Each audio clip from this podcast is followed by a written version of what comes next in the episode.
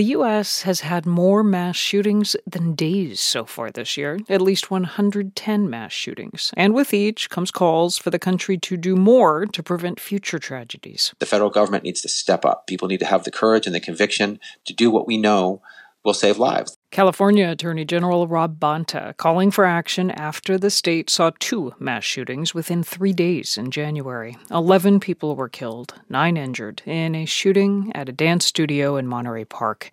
Three days later, seven were killed at nearby farms in Half Moon Bay. David Pine, head of the San Mateo County Board of Supervisors, had this to say at a press conference. There are simply too many guns in this country, and there has to be a change. This is not an acceptable way for modern society to live and conduct its affairs. In February, three students were killed and five injured in a school shooting at Michigan State University.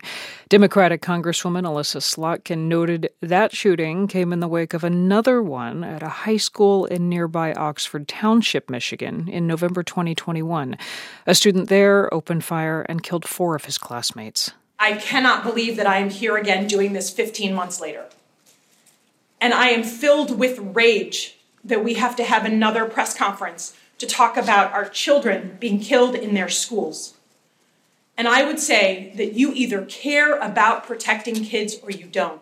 Last summer, Congress passed the most significant gun safety legislation in nearly 30 years, encouraging states to take steps to remove guns from people considered a threat and expanding background checks on younger buyers. 14 Republicans joined Democrats in the House to approve the bill. President Biden signed it into law.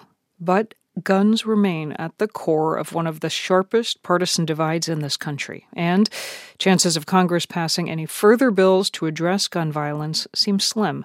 This week, at a Senate Judiciary Committee hearing, Republican Senators Lindsey Graham and Marsha Blackburn argued that Democrats should instead focus on tougher actions on crime. People on our side are going to be unanimous in the idea that responsible gun ownership is part of American society. Uh, guns are used every day to defend Americans, and people abuse the right to own a weapon. And uh, I would hope we could find common ground to go after those who abuse the right to own a weapon. It is outrageous, absolutely outrageous. Instead of prosecuting violent criminals who are committing these crimes, that many on the left are focused on criminalizing gun ownership for law abiding citizens. So, for now, action on guns appears to be stalled in the legislative branch, even more so with a Republican led House. But there's new movement on the issue out of the executive branch. Consider this. This week, President Biden announced an executive order that he says could keep more guns out of the hands of dangerous people. Today, I'm announcing another executive order that will accelerate and intensify this work to save more lives more quickly.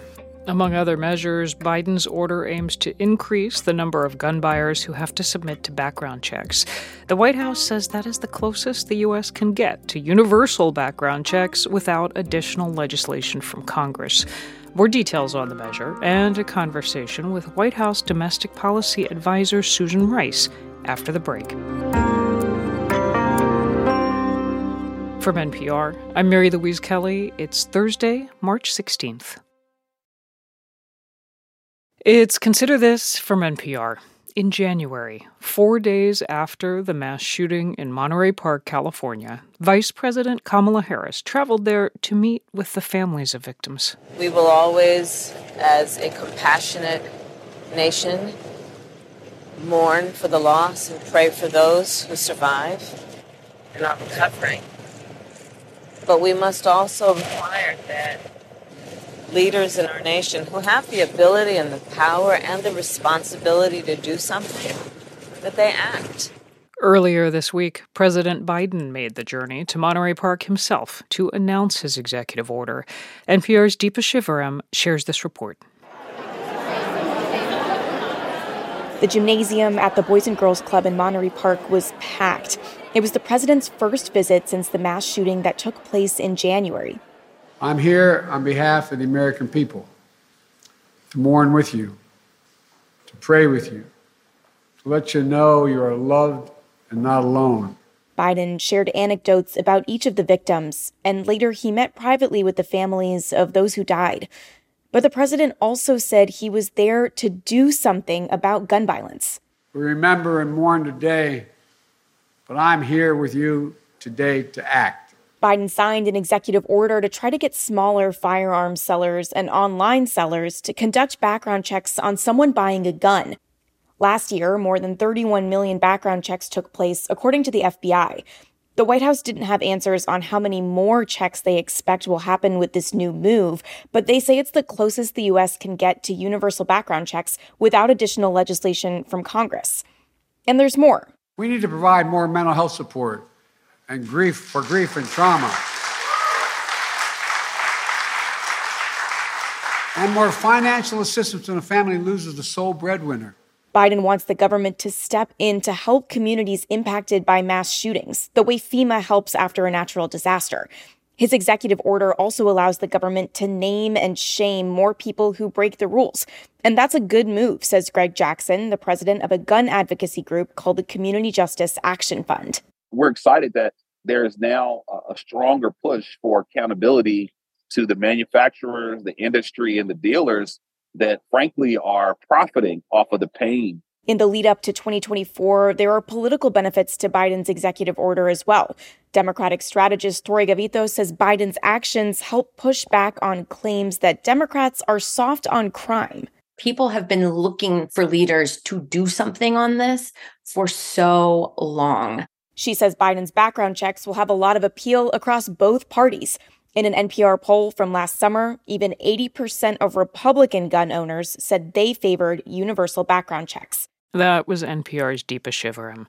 I spoke about Biden's new executive order with Susan Rice, the president's domestic policy advisor and a former national security advisor in the Obama administration.